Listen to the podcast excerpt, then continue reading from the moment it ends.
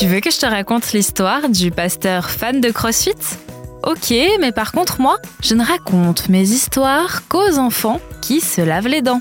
Donc attrape ta brosse à dents, ton dentifrice, et tu frottes jusqu'à ce que l'histoire soit terminée.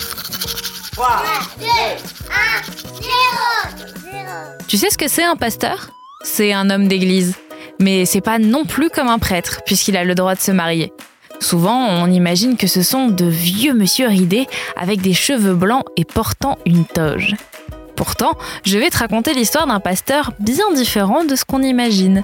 Jeune, tatoué, musclé. Si, si, je te jure. Il s'appelle Oscar, il est suédois et il a 38 ans. S'il est si musclé, c'est parce qu'il a une passion peu ordinaire pour un pasteur. Il est fan de CrossFit. Tu sais ce que c'est? À l'origine, c'était un entraînement sportif créé pour les soldats de l'armée américaine. Autant te dire que c'est du lourd.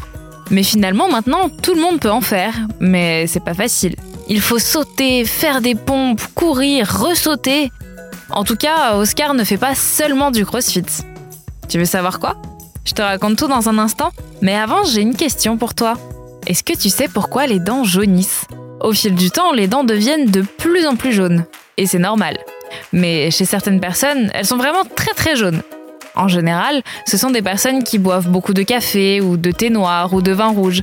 Ces boissons sont très foncées et la couleur peut rester accrochée sur les dents. Et pas moyen de s'en débarrasser simplement en frottant. Alors, quand tu seras grand ou grande, si tu veux éviter d'avoir les dents jaunes, il faudra éviter au maximum ces boissons. Pour en revenir à notre histoire, Oscar n'est pas seulement un pasteur qui fait du crossfit. C'est aussi une star d'Instagram. Oui, oui. Au début, il a créé son compte pour parler de foi, d'alimentation et de sport. Ça a beaucoup plu et il s'est rapidement retrouvé avec plus de 160 000 abonnés. Ça fait beaucoup, hein Surtout quand on s'y attend pas. Alors, il a fermé son compte pour se consacrer à sa passion loin des regards indiscrets. Mais finalement, après un an de réflexion, il l'a rouvert, avec une idée bien réfléchie cette fois. Selon lui, les réseaux sociaux sont un très bon moyen de parler de religion. Avant, il fallait aller à l'église, et maintenant l'église vient aux gens, comme il dit. Bien sûr, il continue à se montrer en faisant beaucoup de sport qui a l'air très difficile et très très très très fatigant. Bon, montre-moi un peu tes dents. Fais A. Fais I. Hmm, c'est pas mal tout ça bien blanche comme il faut.